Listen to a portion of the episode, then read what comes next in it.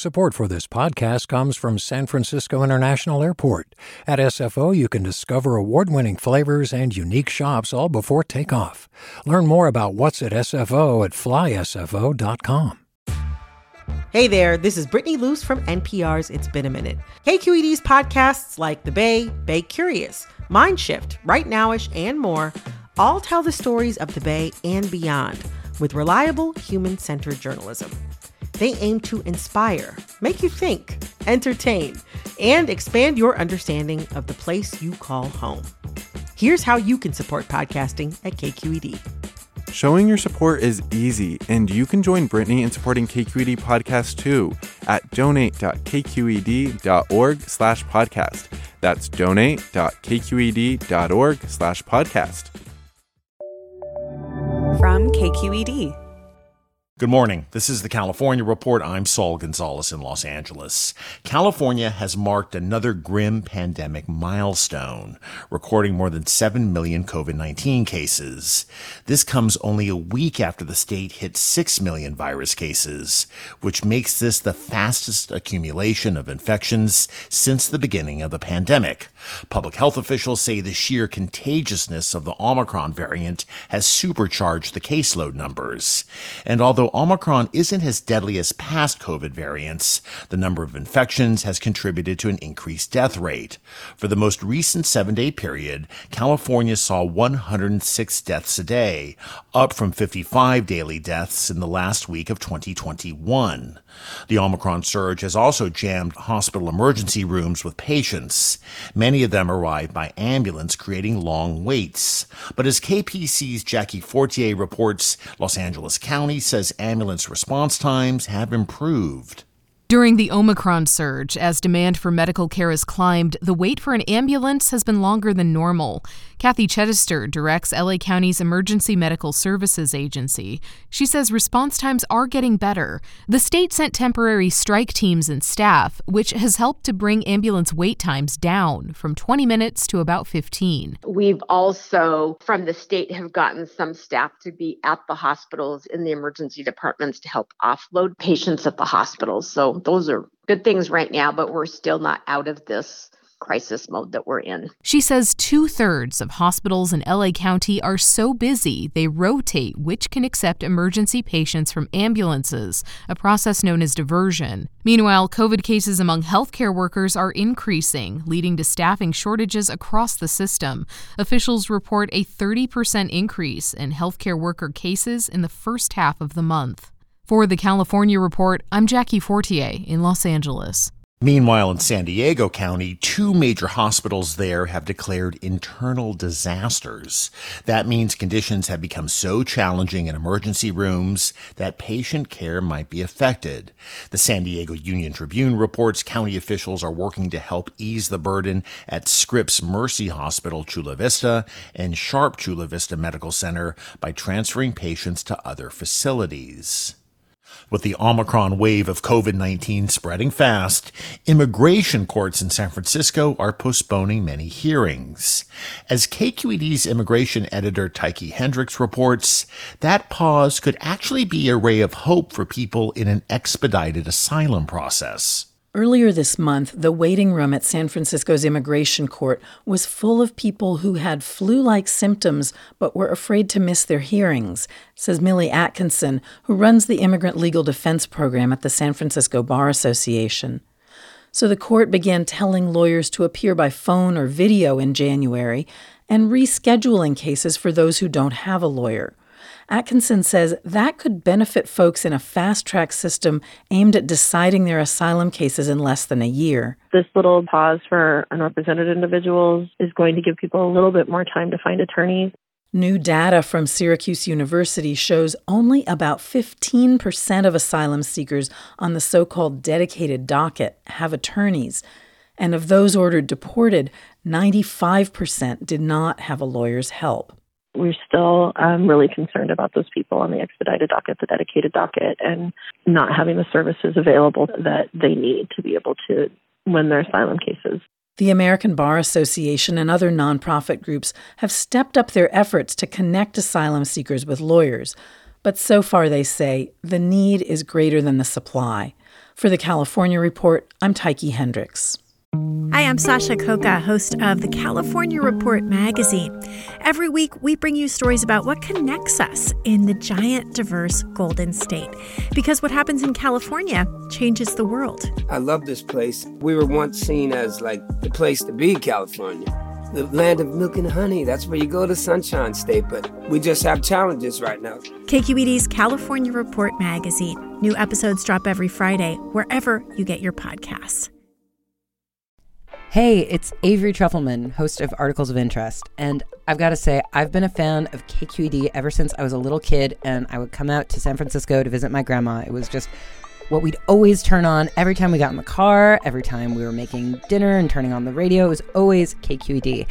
And then over the years, I've become a massive fan of KQED podcasts because this is local reporting at its best. These are answers to questions you've always wanted to know, interviews with exciting, unusual voices, necessary journalism, all told with love and care and artistry. And did you know that a majority of KQED's funding actually comes from members? It's just people like you and me supporting the programs they love while also getting access to cool events, behind the scenes footage, and so much more. If you want to sign up and be a part of this amazing community, visit donate.kqed.org slash podcasts to become a member today. That's podcasts with an S.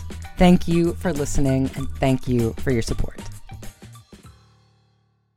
The new federal program that allows people to order free at home COVID tests through the mail launched yesterday, one day early. The order form looks pretty simple, but it wasn't easy for everyone who tried to submit orders in the first hours. KQED's digital team is keeping a close eye on the developments around this test option. And for more, we're joined by KQED's Carly Severn. So the big news here seems to be that the program launched a bit early, right? Yeah, it was meant to be today on Wednesday, and it actually soft launched in beta on Tuesday. And it's funny because this exact same thing happened for the state's MyTurn site that was rolling out to bring vaccines uh, widely across the state. So a little bit of deja vu here for California. All right, so people are listening to us. They want to get one of these tests ASAP. How do they do it? How does ordering work? So this is meant to be four free tests for every household. So what you do is you go to covidtests.gov. It's a very straightforward form that you order these tests through USPS. It is totally free. You don't have to give any payment, any credit card details. Also, you don't have to give any ID or any insurance information. You can, however, give an email address if you want to receive shipping notifications from USPS via email. You get a tracking number and you can keep tabs on your order. So I want to be very clear about that. There's no additional information that you have to fork over to Uncle Sam to get a test.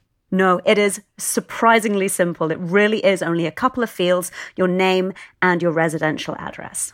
And in terms of the tests you can order, one key thing here to keep in mind is that they're counting addresses and not the number of people at a particular address, right? That's right. And I think that's really important for folks to understand because you might naturally understand this as four tests per person or four tests per family. And that is not the case. It is four tests for every residential address.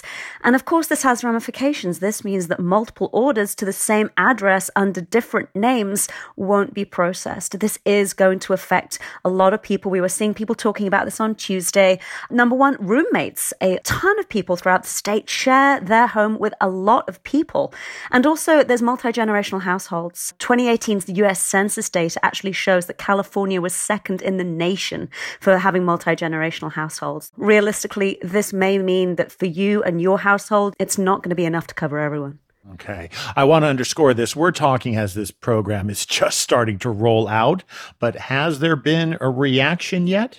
It's been mixed. I've been looking online for everyone that's impressed by the simplicity of the ordering process, how, you know, staggeringly easy it is comparatively, there's folks who say, yeah, but this is a long time coming. Why didn't we get this two years ago? Also, some folks have been flagging very real issues with getting their tests delivered straight to their homes because you're not allowed to get them sent somewhere else to pick up, has to come straight to your home. I've been seeing comment from people whose address where they live is actually connected to a commercial building. So that is getting flagged by USPS as a commercial address and thus ineligible to get the tests. I say all this in the hope that this will change soon. When it launched early on Tuesday, the site was in beta. It was in what they call limited capacity. And who knows, we may see things improve really quickly. I hope so. Got it. And are these tests the same or not from the ones I can get my insurer to reimburse? So, this is a different program. So, as of January 15th, so as of the weekend, people with private health insurance can actually get those at home antigen tests that they've been buying at places like Walgreens, at CVS they can get reimbursed by their insurer for the cost of those and the cost of up to eight at home COVID tests a month. So each private health insurer is going to have slightly different ways of you doing that. So check with your insurer about how you get your money. Again, that's KQED Senior Engagement Editor Carly Severn. You can find more updates on this new option at kqed.org and undoubtedly also on Carly's Twitter feed. She's at Teacup in the Bay. Leaders from California's higher education systems and Governor Gavin Newsom have unveiled a major expansion of the California College Corps. 45 colleges in the state will participate in its Service Learning Fellowship program next fall. The volunteer program provides $10,000 to participants who contribute 450 hours to local service organizations. Students also get academic credit and work experience while creating community connections. Joseph Castro is chancellor of the Cal State University system. I'm excited to see how our undergraduate student fellows will serve the social and civic health of our state while also earning funds to pay for college. The program will cost $146 million, which was set aside last year under California's Economic Recovery Plan.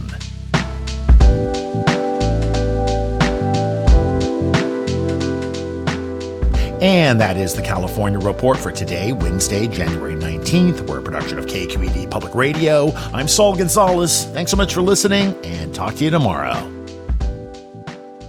Support for the California Report comes from Eric and Wendy Schmidt, whose philanthropy includes Schmidt Futures, focused on finding exceptional people and helping them do more for others together on the web at schmidtfutures.com.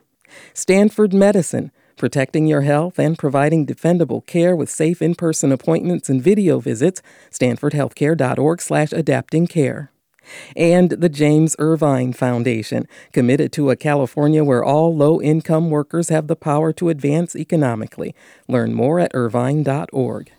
Do you love learning about the San Francisco Bay Area? Its history, its people, its unique blend of cultures? Then you should check out the Bay Curious book.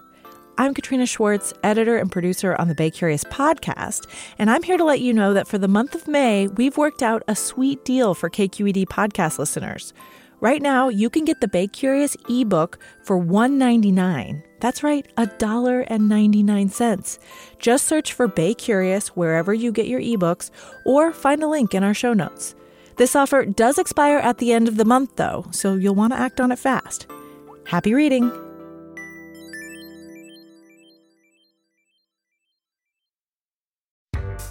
Hi there, I'm Rund Abdelfatah from Throughline.